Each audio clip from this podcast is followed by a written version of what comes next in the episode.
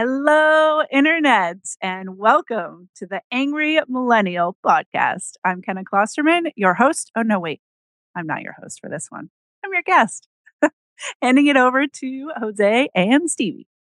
Thanks for tuning in and welcome to the Angry Millennial Podcast with your host, Jose Rosado, and co host, Stevie Chris, where we talk to creatives and entrepreneurs from all walks of life and passions about the creative lifestyle the good, the bad, and the ugly. Be sure to check out our site, theangrymillennialshow.com, and sign up for our newsletter to be eligible for prizes and giveaways, as well as stay up to date with new shows and upcoming guests. Hope you enjoy the show. Hey guys, who doesn't love really well designed photography clothing? Check out clickgearclothing.com, a lifestyle for urban photographers. All Angry Millennial listeners can use coupon code ANGRYPHOTO to receive 20% off any order. And the first three people who sign up for our newsletter after the show will get a free $25 gift card. Now, guys, be sure to also check them out on Instagram at Click Gear Clothing Ltd. Hey, guys, Jose here. You're listening to part one of a two part episode with Creative Live's, Kenna Klosterman. It was great to finally sit down with her and chat. Nice follow up with the CEO, Chase Jarvis, uh, a few weeks ago, and just really having a chance to get into the mind of one of the first employees, you know, of Creative Live. You know, so in this episode, we chat about a lot of stuff, honestly. Her beginnings at Creative Live, um, you know, the rarely acknowledged stigma behind like Ivy League education, uh, you know, adjusting to rock star kind of image, you know, uh, being recognized at conferences and expos and stuff like that after Creative Live got really big. You know, the boom of online education and, you know, dealing with anxiety and depression while working in the corporate world and as an artist you know and, and, that's just part one you know? So we get into a whole lot of topics and i think you guys are really going to enjoy it. It looked like you were trying to turn on the light with a clapper. I, that's what i was just going to do clap on did. clap off. It did my 11 year old niece actually has a clapper she's an old she's an old soul wow awesome. a, a golden girl yeah so kenna thank you for coming on today and uh, and agreeing to be part of the show. It's well, thank uh, you for having me. No, of course, of course. It it was kind of fitting that to follow up with uh, our recording with Chase that we talked to literally the OG of Creative Live. I mean, you are like employee what zero one? No, I'm actually employee number eight. Number but eight, okay. If you look at because I was here for a long time before mm-hmm. actually being an employee, Oh, um, oh there so which is part yeah. of the story, um, but was here as a volunteer for a year and a half. So if you look at like the people who are still here, mm-hmm. I I would rate myself as number three. That's yeah. I'd say if you're yeah, you know, still still beta version. Exactly. Yeah. Yeah. It's exactly. coming up on six years since I first walked wow. into Creative Live, January thirteenth will be six. Wow! Look at you knowing the exact day. That's awesome. It was my friend's birthday, so that I go. went with. So that's oh, nice. Yeah. Two days before my birthday. Look at oh, that. hey, happy almost birthday. Yeah. I know. I can't wait to be 27. Yeah.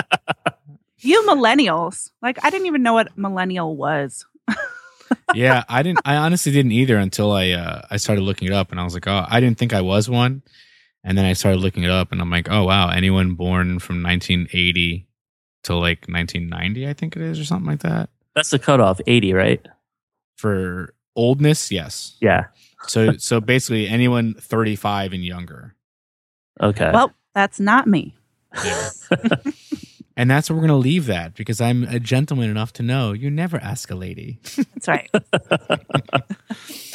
so listen, Kenna, it's it's no secret that creative live and you just you just were talking talking about it has a way of luring away people from you know big salaries and jobs with this ethos and mission they convey um you know it, it's nowadays i could say the proof of concept is is pretty common knowledge you know that people are are seeing why people would want to kind of gravitate towards uh creative live But what was it like when you were one of, like you said, you were one of the the very first employees. You were even uh, a um, Pre-employee. pre-employee, right?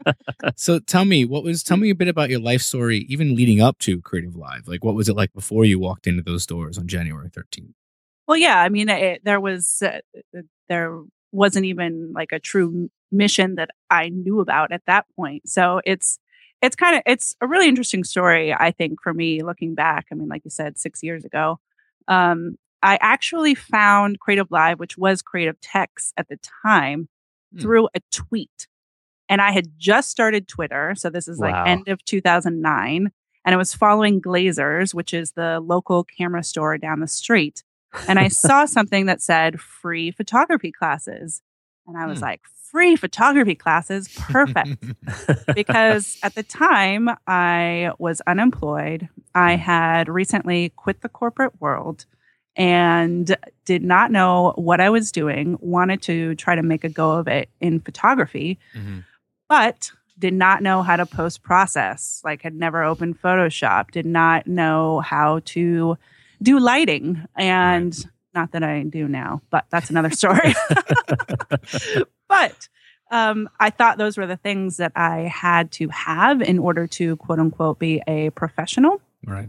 And so when I saw free, I was like, oh, this is this is a miracle.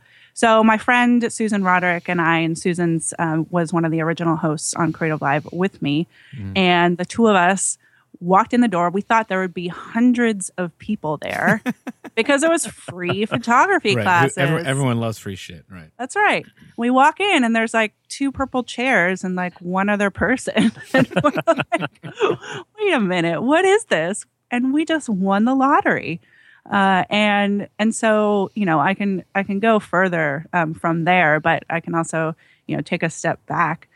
Um, and to to getting to that point, um, I had, like I said, uh, quit the corporate world. At that point, I um, have always been into photography, but at you know the age, ripe age of 22, when the photographers that I went to work for out of undergrad um, told me they couldn't pay me anymore, I was Ouch. scared as all to uh, to try to make a go of being a professional photographer. I mean, I didn't even know what that meant. They were fine art photographers, so that was a Yeah. sort of very Yeah. different prospect. So. Mhm. I fast forward, I ended up um, going to get my MBA, um, and and I know you're you're have a similar story, Jose, but um, but it was not something I ever thought I would do, but Right.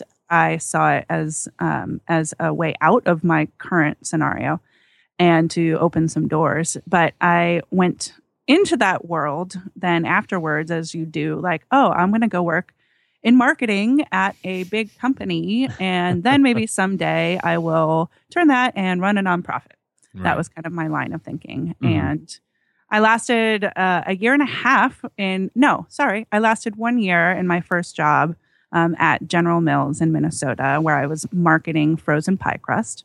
Well, And- uh, wait, first of all, let's just say it's Minnesota. I mean, I, you know, I don't know if you're big on the cold, but I, I, I don't think I could last a year. I thought I could do it, but get, being an LA girl, um, that was, but it was more, you know, the job itself. It wasn't about Right. job. It was just like this huge corporation, and I felt like I was swimming, and I didn't yeah, know what I was just doing. number. Right. And then I got an opportunity. Uh, my sister lives out here in Seattle, where I'm based, and came out here visiting and ended up talking to a colleague of hers who had just gone to Getty Images. And I was like, ooh, photography and marketing, that's like my dream job. And so I ended up interviewing for the job, getting the job, and What'd you do while you were there? I was also in um, marketing there, and I worked on um, the sort of assignment photography side of things, not the stock side. Cool. And so I was there for a year and a half, and again, then was like, wait, this is not my dream job, um, and you know, kind of looked at it in all these made excuses as it was the company, it was them, it was not enough resources, too high of expectations. Right. Um, Yeah. Whereas what I realize now is it was my expectations that were too high of myself, you know, not Mhm. really the company itself. In any case, so um, I ended up actually getting um, really, really, really um, depressed and anxious, and actually had to just leave um, and sort of take some time off, um, which is not something I talk about a lot.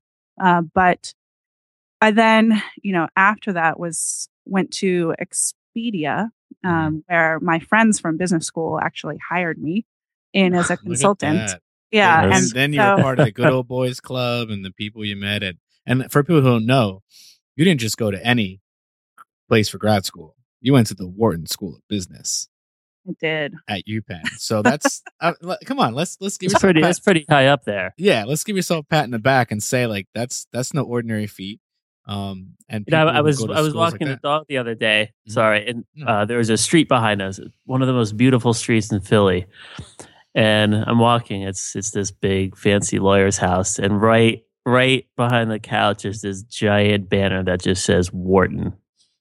So yeah. you know, it's um, it, it it's again, it's not something I ever thought I would do. I was an anthropology major in undergrad. I went to, um, You mean like You know, I Ross wanted to be a- Friends? that's, he was an archaeologist. Oh, there you go. I was more on the uh, socio-cultural side, Okay. uh, and and um, and but my sister and her husband actually went to Wharton, and so I was living in rural Bucks County at the time, and I saw the opportunities that it opened for them, and I also saw that they got to travel a lot because you either have time or money for travel, and Right. they had student loans and time so so i actually i mean it's funny i yeah i was it was one of the hardest but also most rewarding experiences that i've had in my life bef- Mhm. up until that point Right. um, and and yeah it's a it's a huge accomplishment um, but it's not something i even like like to talk about a lot i mean it, yeah it's one of the top business schools in the world um, but uh, but it's not you know i've learned more at creative live than in terms Yeah. of what i what i've applied to my life right. uh, that says so much.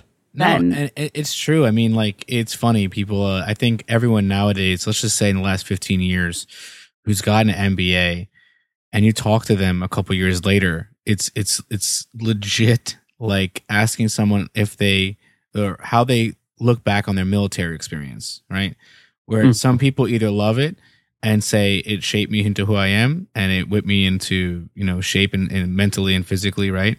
and instilled all the things that I, you know, the values that I hold myself to this to this day. And then some people just don't even want to talk about it. And it's not necessarily to say like, you know, PTSD, all that kind of stuff. It's just like it's like one of those things where it's a love hate relationship. Yeah, And yeah it's you know, I think I mean I don't know about you, but I think I think I don't like to talk about it because of the stereotypes that come along with Ivy somebody having an Ivy League MBA, having Mhm. an MBA from Wharton, and that sort of people then have some preconceived notions of who you are and what you're uh, what you're looking for in terms of life and success. right. And like the guy Yeah. that you mentioned, Stevie, with the big Wharton sign, you know, it's a big, nice, fancy house. Like, and and even though that's not the case for everyone that goes to business school, I guess um, I so like don't identify myself with my, the own stereotypes that I have. right. so it's kind of it's kind of funny, but um, I'm it, it did shape who I am, and it did open doors, and it did give me an incredible network of amazing, amazing people. And I highly value it. I highly value it because I'm still paying for it 11 years later and will be for another six years. But um, it it did reopen up my world um, and give me opportunities that I I would not have had otherwise. And I do I do value that.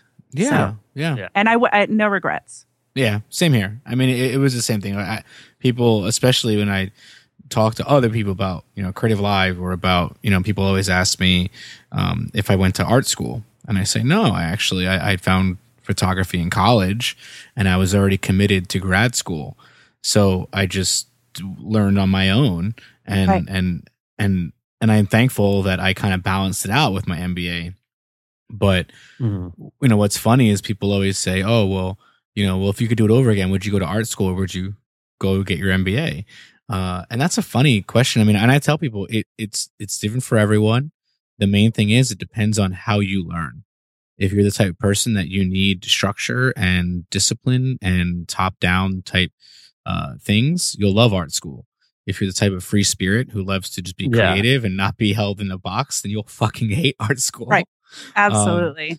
But you know, but I, I- I tell them, I mean, the one thing that I think does or did suck, and and at 32, I think I'm still dealing with, is that, and you can appreciate this, that uh, Kenna, that when people see an MBA on your resume before you even get a, an interview or a call, there's a certain expectation, whether it's monetary or managerial status or or anything like that. That's right. Where sometimes it can hurt you. That's right. And and it was hard for me coming out of grad school straight out of college. So I was, you know, 25 with an MBA. And same thing like you said, people started thinking me like I was some snooty trust fund baby. And I'm like, no, not at all. Yeah. You know, like and and it would be like, I just want a job. But they look at it like, oh, you're gonna expect, you know, 90 grand out of the gate. No, I'll take 40. I just want a job. and uh and it was tough. I felt like I was in kind of a, a limbo, you know, for a Yeah. while. Do you think you had higher expectations of yourself, um, or in addition to like what you thought other people had expectations of? Because I feel like I thought that now that I have that little stamp on me, that I was scared if I could live up to the expectations. Oh, I see. That's a good one. See, now I know why you're the lead host at Creative Live. she just turned this right around. She did. I did. and you know, it's funny. I'm she's sitting in a couch. I'm sitting in a chair, but suddenly I feel like I'm the one on the couch. Uh, no, you know, it's- I, it's as funny I told you, as I told Yeah. you earlier, um, it's you know, people photographers say I don't like to be on the other side of the camera. Like yeah. Yep. this is Yep. a, this is a challenge for me to be on the other side of the microphone. I'm usually the one asking questions. It's what I do for a living. of course. And then if you guys could see Kenna right now, she's sitting very, very diabolically in this chair. Yeah, I'm, I'm expecting you to to be, uh, you know, petting a cat. So yeah, it's, it's, you know, but it's Wait, true. wait, wait a second. Ken, Kenna hasn't said hello to the internet yet. Oh, you mean the hello internet? oh, there we go. you know, it's funny. Now that you mention it, before we end, we have to get you to do a great intro. We got Peter Hurley to do one. We got Chase to do like three of them. That ended up being one really good one. Um, nice. and uh, and Still bummed I I, think- couldn't get out there with you. Oh, Yeah. but we'll, we'll definitely have to get one before you go. And I think the Hello Internet would kill. Nice. I've actually been, yeah, I've met people in different parts of the world that then say, "Say hello, internet." kind of like, yeah. I don't Like- do it anymore though, so it's really Yeah. the old school, you know, old You have, school you have Creative to trademark it. Trademark Yeah. it like that. the Let's die, get ready the to rumble. diehard fans. That's Yeah, right. the That's right. diehard fans. That's right. Um, so real quick, th- that's a good segue in the next question, but I just wanted to answer yours. Um, I, I kind of think so. And you know what's funny is I've always been the type of person that I always put a lot of pressure on myself. And I mean, you've known me and Stevie's known me. If you meet me, I don't necessarily convey that. I'm pretty laid back, which is true Absolutely.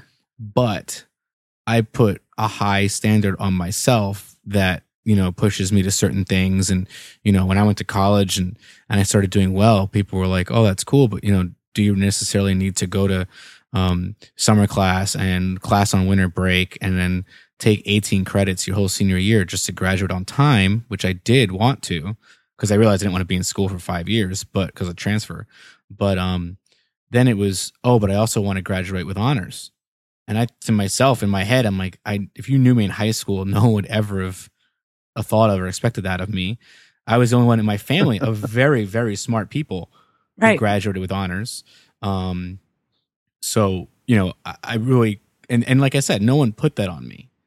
And it's funny, like I started listening to this podcast last night. Actually, someone put me onto it called the MF CEO Project. I don't know if Hmm, I don't that. know that one. No.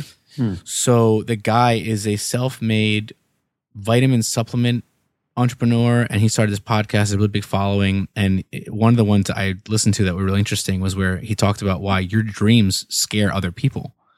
And about how the worst thing you could do to a very uh, high functioning person is tell them to relax. You know, but some Wow. So but sometimes people do it all the time, and you can even do it very like pass not passive aggressive, very um, subconsciously. Right. You know, if, if I tell you, hey, look, I'm going here and going there. Oh, why don't you take a day? Or you know, you're kind of going too hard. Like, why don't you just, you know, in a sense, saying, you know, why don't you relax or or or why don't Right, you just, right. you know, take a safer route? And I'm just like, no, why? You know, like, and, and I just put it on me. But like you said, when you dealt with a little bit of depression, we'll get into that in a bit. That was big for me too, because when I one of my roughest periods was after I graduated. When I worked when I went to grad school, I worked full time at a studio and I worked at a club on the weekends at night. So literally I would be at work on a Saturday, go home, shower, go to the city, go to a club, be there working from 10 a.m. to 3 a.m., go home, wake up at eight in the morning and go back to the studio the next day Wow. Wow. and I and then at night I was going to class. So it was insane for two years.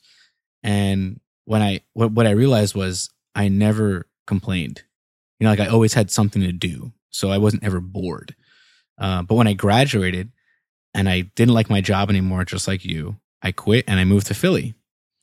And I couldn't find work for two years yeah. and it was hard you know because i went from having so much to do to nothing and photography was slow back then and, and really nothing was really kind of getting any any kind of uh momentum so it, was really tough Well, You when know, you so have like too said- much time, too much time to think, that is yes where that's that's what bites you. Is Right. that brain of ours, that thinking thing. so i know stevie just mentioned the hello internet and let's be real within the industry you've achieved a bit of a rock star status um whether you and, and I, I see you're shaking your head but in reality and kind of just turn the color of your shirt. exactly like Totally ha- that's- red. That's, definitely had to have been an adju- like an adjustment for you. You know, Absolutely. when we were at Photo Plus, I witnessed one really hysterical incident oh boy.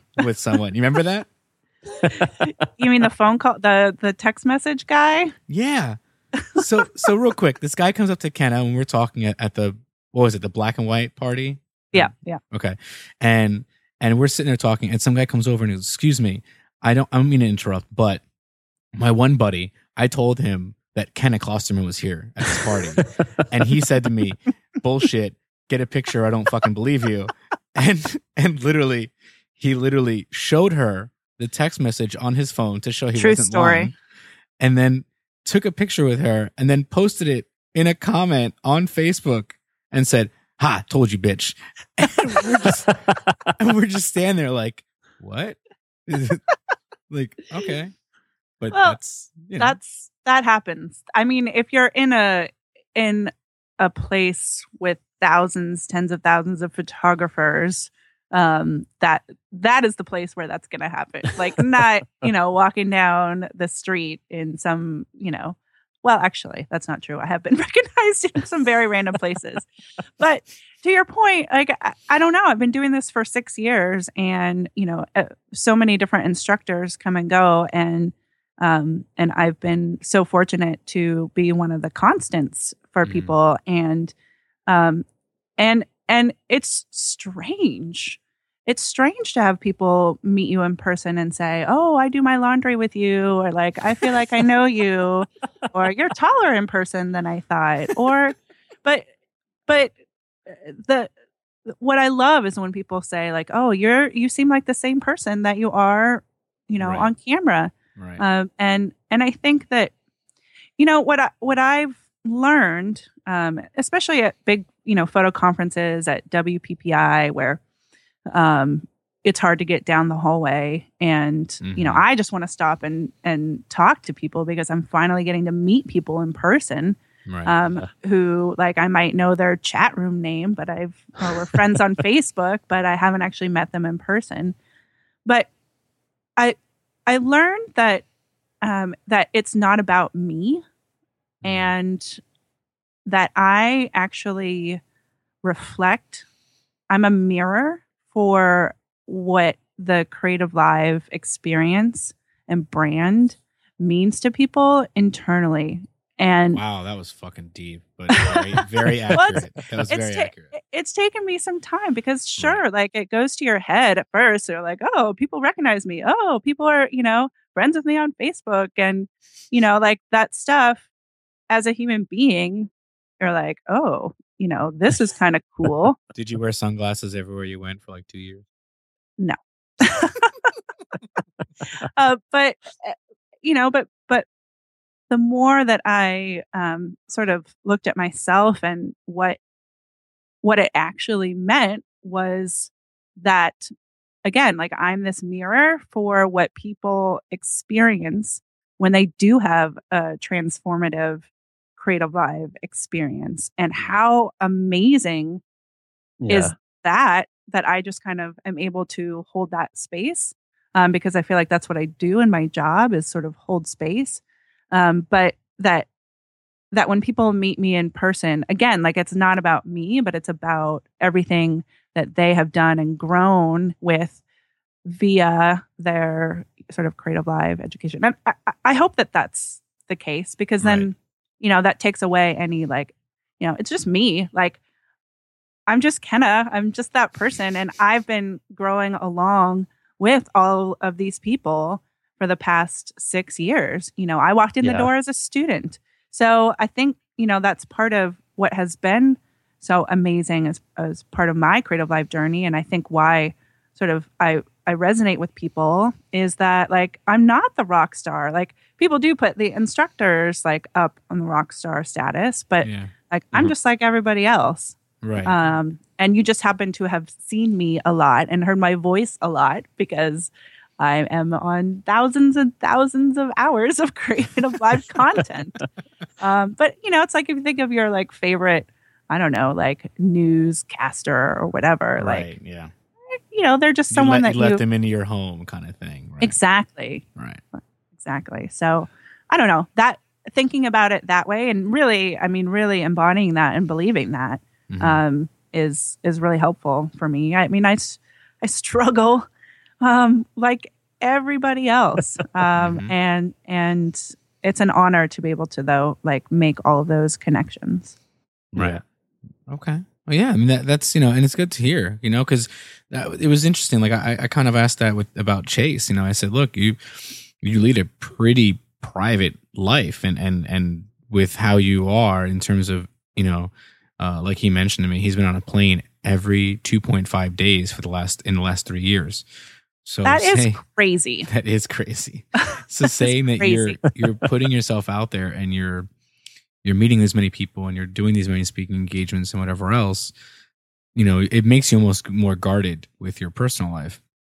Hmm. And and he even said he goes, it was there was a time when he overly did it, and then he started realizing, okay, kind of like what you said. He kind of started realizing that, you know, he doesn't want people when he sees him out to not be able to come up and talk to him or not feel like they can ask him for a photo or you know just just explain to him what you just said like when people come up to you and say like hey thank you for what you do you know because he he he like you said you he starts reflecting that hey who wouldn't love to hear that and say that you know you're you're making an impact on someone's life and that's the whole reason why we all do this essentially right? Yeah. you know Absolutely. I mean that that's exactly. I mean that's kind of like my as a as a photographer my sort of mission in in life used to be or at least I would like the thing I wrote out and put on my computer, you know, to look at all the time was like Right.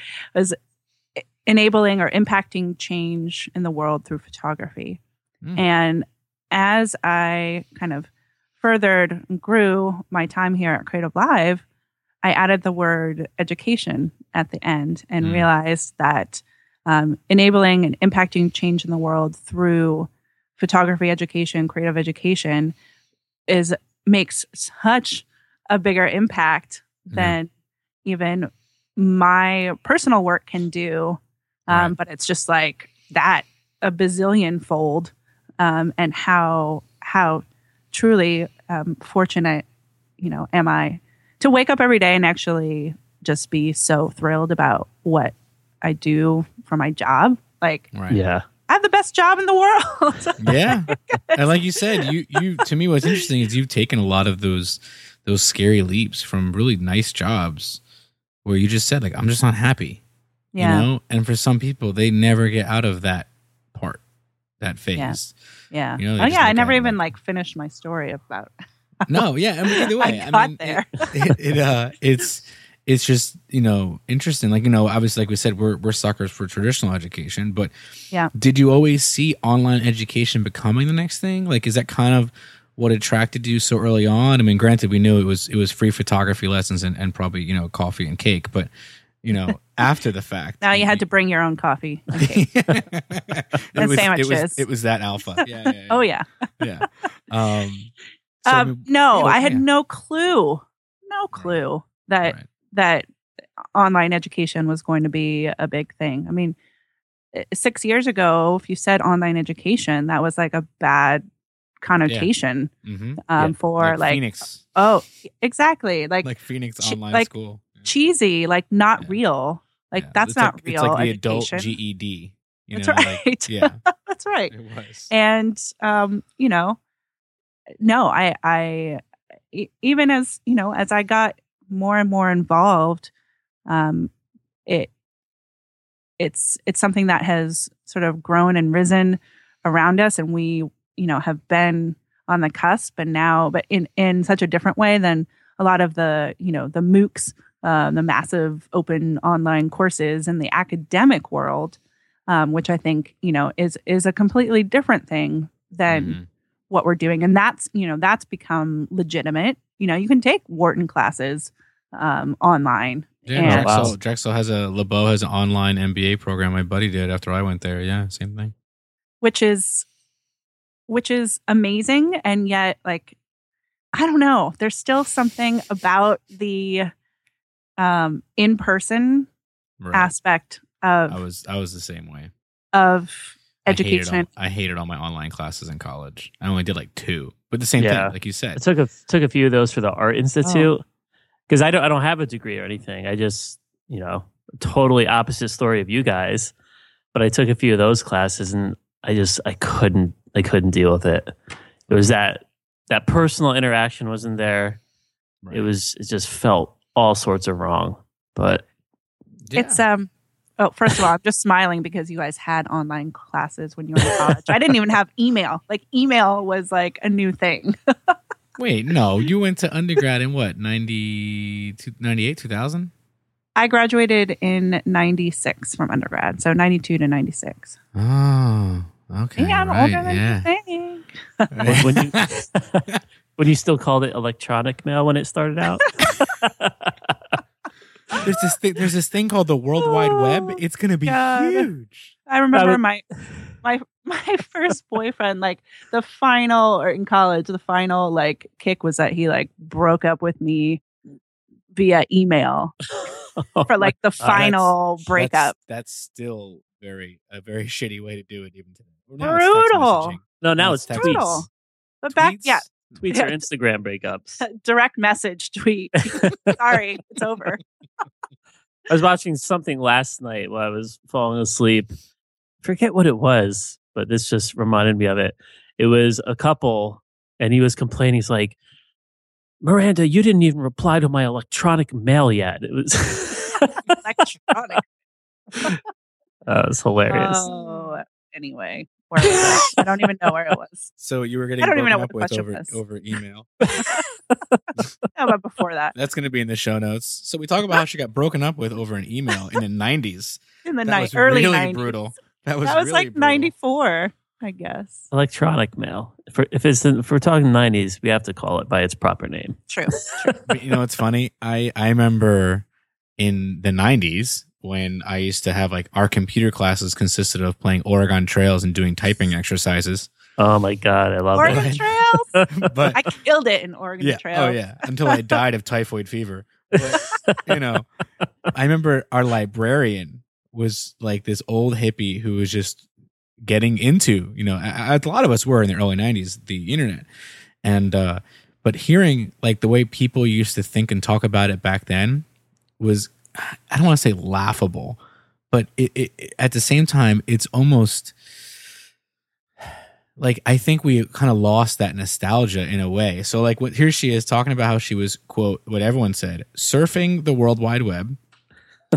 so she goes, last night I was surfing the World Wide Web, and within minutes I was uh, in a art gallery in Italy and I was in the Sistine Chapel and I was seeing all these things and I'm going, you were just looking at pictures on a blog. But no, but that's the way they looked at it, you know. But it I took 10 minutes to download each picture. Right. Yeah, yeah. Right, right, right. I was instantly trans- transported there. And I and that stuck with me. Christ, that's, you know, almost let's just say 25 years later that I had that encounter. I'm sitting here going to myself like, wow. that is Yeah. pretty big. You know, that is pretty huge. And now we It just is. look at it. It You know is. what I mean, Like, that's the it. It opens a whole world, and you know, as human beings, we just want to connect with people, and right. the ability for technology to allow us to do that, to take us other places. I mean, if you look at you know developing nations, and now everyone having mobile phones, or you know, just the ability to um, to be in touch is it is phenomenal. And so, ah, going back to your question of did Mhm. I, you know, think that online education was, you know, the future? And, you know, n- no. Um, but what an amazing thing to be able to learn alongside. Yeah, you're basically part of one of Yeah. the biggest pushes, you know, to get it more mainstream and and to to give it, you know, uh, uh you know, credibility. You know, Yeah. I mean, it's yeah, like when I was, yeah, it was crazy. Like I, I, I talk about it, and then someone goes to me, "How long has Creative Live been around?" I'm like, "Wow, almost six years." But I don't feel like it's been that long. I remember watching Chase's Skype announcement Yeah. about Creative Live. Yeah. yeah. you Me know? too. yeah, yeah, you know. Um, and no, but like, and the crazy bit is like, how long has YouTube been around? Like Uh, 10 years? Yeah, ten years. Yeah, And so the fact that Creative Live has been around, you know, it, it, it, it is now a long time and it is foundational. Um, but go going back to your point about the different types of learners, I mean, Mhm. the, this gives people who are self-directed learners who Right. are, um, do have the, the gumption to, you know, to go out and do the work, um, the ability to do so. And, that that's another thing just back to like you know when people when i meet people and they interact and they say sort of like oh creative live has changed my life and at the surface like i agree uh, you know and creative live has changed my life as well but i stop and i look people in the eye and i say like no you changed your life boom. creative live puts the information out there yeah. just like when you go to you know any school you get Right. out of it what you put into it but like Right. truly Exactly. especially when it's self-directed learning you know we have however many you know minutes of you know, hours of education that has been consumed but the small minority of people actually go out and do the work Yeah. and if they have then they've changed their own lives yeah, for sure. I mean, like you said, you can you can give someone all the tools in the world, but they don't have the work ethic or the the, the determination or the drive. It's it's wasted. You You know? You've got to have that fundamental hustle down. I think. I think it was. I think we already mentioned this on a different episode. Joey L. yeah I forget who was talking. I forget who was talking to him, but he was like, you know, it's the same way. It's just how you take it in. If you go to a school, or if you just you're just self taught. If you don't have that energy, you don't have that drive in you. It doesn't matter where you go. It's going to end up at the same you know destination. So because yeah. the, the the learning comes by the doing i mean i i mentioned Mhm. earlier about like oh i still don't know lighting like i've literally sat through and taken in hundreds of lighting not courses of yeah. lighting courses Mhm. but you throw up a softbox in front of me and i'll be like wait what wait aperture controls the lights like no it's funny i mean you have to get out there and be actually doing and Right. that is how you learn yeah, Um, for sure. Yeah. And But like we- you said, you know- it's no. Go ahead. I was going to say, which is we, I think, I think the magic in Creative Live is that, a- and why people feel like it's changed their life Mhm. is that it's not just the tools. It's not just a person talking to a camera or a recording over, you know, Photoshop tutorial. Um, Yeah. For me, the the magic of Creative Live is that underlying everything, um, the most successful Creative Live classes I, I like to call there are actionable tears and like tears like crying like because people people will cry at the end of Yeah. creative lives and and what that means is that they have realized that they have the tools to move Mhm. themselves forward in their lives with what they want and it's Right. that revelation not only not just the skill set itself but that something turns inside where they say i can do this Yeah. and Yeah. that that is the magic and and I can honestly attest to that. Like I, I recently uh, teach photography at um at a couple local colleges, and and one class I started take I started doing and taking over recently was the business of photography, and it was funny. The uh, like some of the people who took my intro to like you know photo 101 uh then came into that class which i usually don't tell people like you should you know you should be a little more seasoned behind the camera and and have done a little more things before you were thinking about doing this but it was fine and and it was funny the people that were in there that done stuff within the first day within the first half hour of a 3 hour class we we were able to kind of like have that moment with one guy where he said to me I don't know. I've been a I've been a chef for you know, a bunch of years. Uh, you know, had the opportunity to open my own restaurant, didn't take it.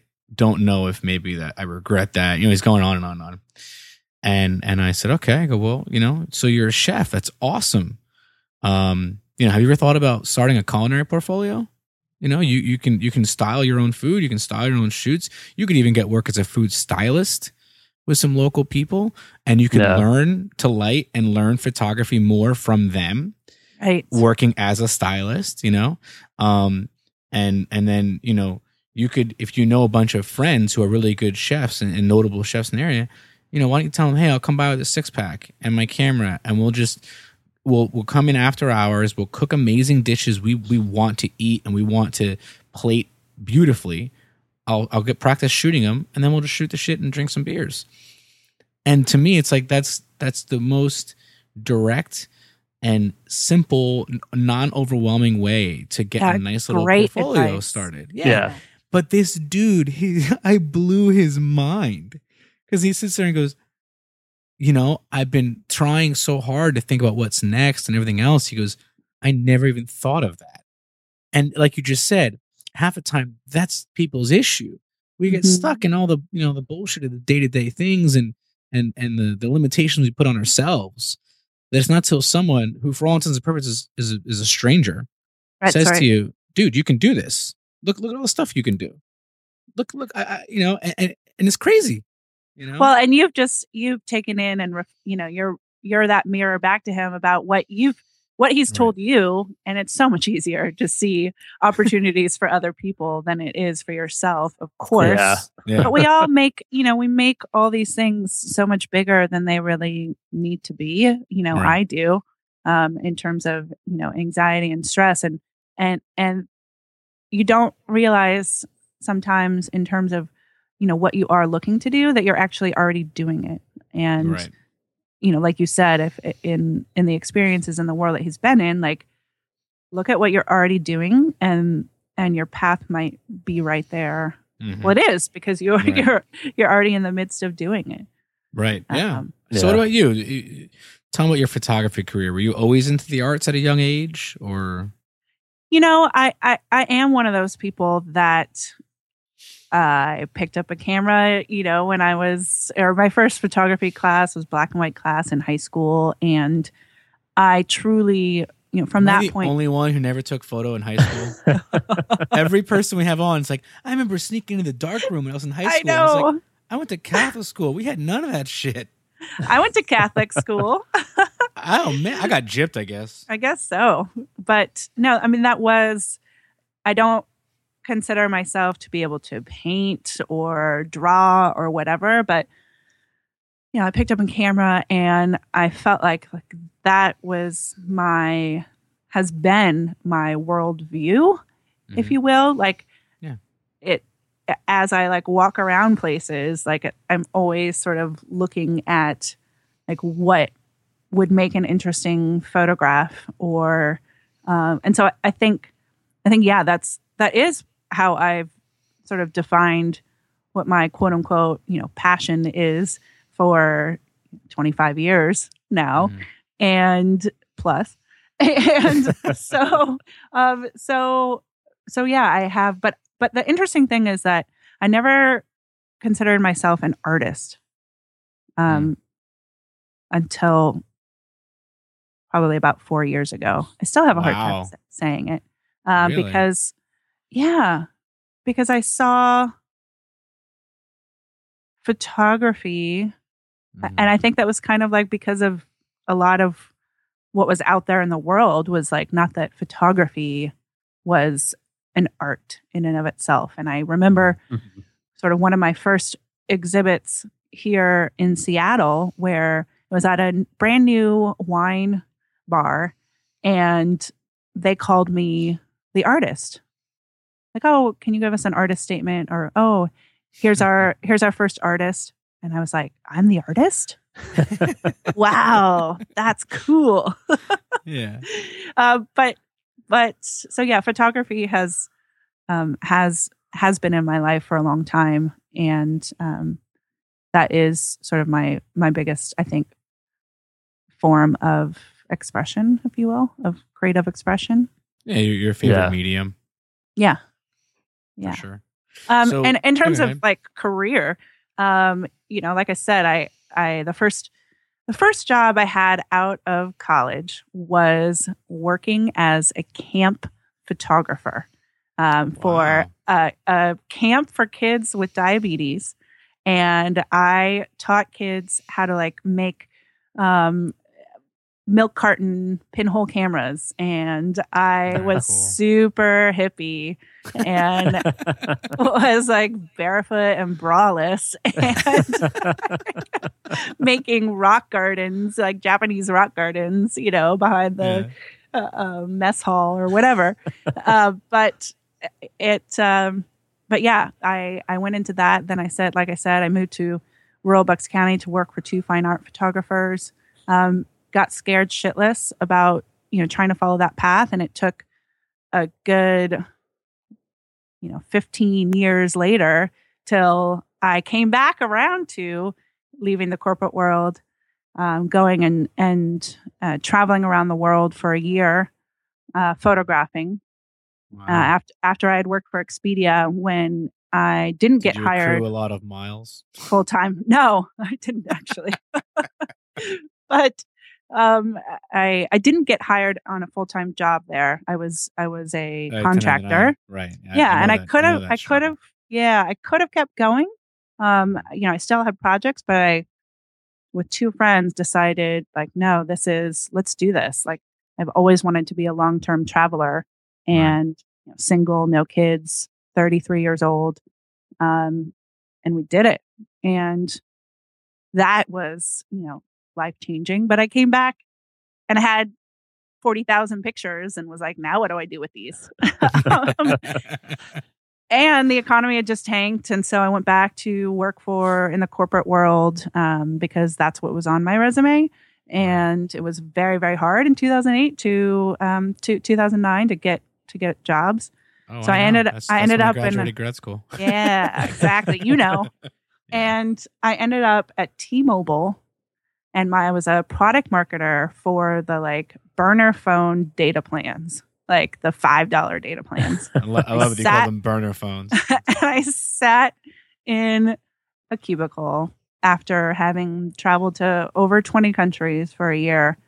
Uh, that's a slow okay, death. Yeah, yeah, yeah. Can I really quick? I have to ask you: Do cubicles give you anxiety? Because they do Yes. for me. Okay, Yes. good. Oh, I just had to absolutely. ask. I just had to ask Absolutely. like Oh, they're terrifying. They are, and and I was I was thinking about them the other day. So I, I started doing pitching in these like overnight construction jobs at Johns Hopkins, and uh, and we have to do them overnight because obviously they're in they're usually in the building where the offices are, so we can't be making noise during the day. So I'll walk around and just see a sea of cubicles, you know, in these different very big buildings, and oh, it, it I was I remember I was walking by one and I just kind of stopped and just stared and and and I sat there and said, "Whoever made this, what must have like they must have been like a maniacal person to say, okay, we're gonna make produ- productivity the thing, so we're gonna put blinders up.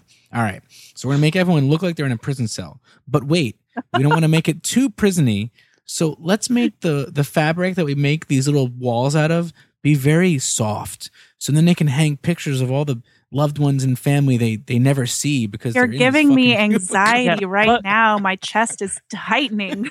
But it's okay. It's okay because when you look out of your cubicle, there's a picture of a kitten that says "Hang in there." So- It's so true. And and I was oh, I just had to say something to somebody. I was like, is it weird if if if walking around looking at these cubicles is like depressing me? Like just thinking to I myself. think if you're if you're a creative it's person, a, cu- a cubicle is like the epitome of a creative's jail cell. It I feel like, like, the, I think that's what I'm most terrified. Being a photographer, I think my most, my biggest fear is having to go back to a job with like a cubicle, and I would mm-hmm. never do that ever. yeah. Yeah. I'm right there with you. Thank goodness Creative Live has like open desk scenario, just like open. Yeah. But do you guys have inspirational kitten pictures? Some I think they people just I think they just send they just send cat memes to each other all day. True story. Yeah, Actually, yeah. um, somebody here did make a cat of Creative Live calendar, and so Okay, we have to see that. Um, so tell me, you know, you mentioned it already a couple times, and, and we're even kind of, in a, in a sense, talking about it now. I mean, something a lot of creatives deal with, but few talk about is like the anxiety and depression roller coaster that we all Yeah. experience at times. Um, you know, you, you mentioned some of them, but, you know, tell me a bit more about like those artistic demons, you know, that you've had to kind of deal with over the years. Yeah, and I think it's um it's more than just artistic demons. Um I- think it's just uh, yeah, human demons. Um and I as I started to say once once I was at T-Mobile and I lasted 6 months um that time in that cubicle to where I would sit there because it was partially uh partially hidden and cry and look staring at my computer with a blank PowerPoint presentation open Mm. and like not knowing what to do. And then I'd like walk and get some coffee. And then I'd go to the bathroom and cry. And then I'd come back to my desk and look at the PowerPoint and be like, I don't know what to do. Mm. And it's paralyzing. It was Yeah. paralyzing. I had taken um, two medical leaves of absence from corporate jobs. And depression is something I've dealt with for or, or struggled with um, since I was in undergrad, you know, for 20 over 20 years. Right. And, and, you know, maybe you wouldn't, you, you wouldn't necessarily know that um, about me or people wouldn't necessarily think that because you sort of, um, you know, I don't want to be out in the world like just spewing all of those thoughts. And yet, like, Right. it's so important to talk about yeah. um and and i remember being at wharton and and going to see a therapist and just because it was so hard and i put so much pressure on myself Yeah. and and and i remember the therapist saying like if you only knew how many of your classmates mm-hmm. were here or were coming in feeling the same way but like nobody wanted to talk about it Yeah. Um, so so you feel so alone, even if you know other people have experienced it. Like I think that's like the most scary part is just feeling so alone where and and I call it monkey brain and like getting so stuck in your head that you you know you've been not in that place before but Mhm. you're like i don't know if i'm gonna get back and get out. Like how do i get out? Uh and it's um it's it's really scary All right. Wow. So that concludes part one. Bit of a cliffhanger there at the end. Didn't realize when we were cutting it up it would end up like that. But hope you guys enjoyed part one of Kenna's episode. And we're going to actually put her part two uh, up this Thursday. So if you enjoyed part one, please share and be on the lookout for part two uh, dropping, you know, this Thursday. And uh, let us know what you think of the show. All right, guys, take care.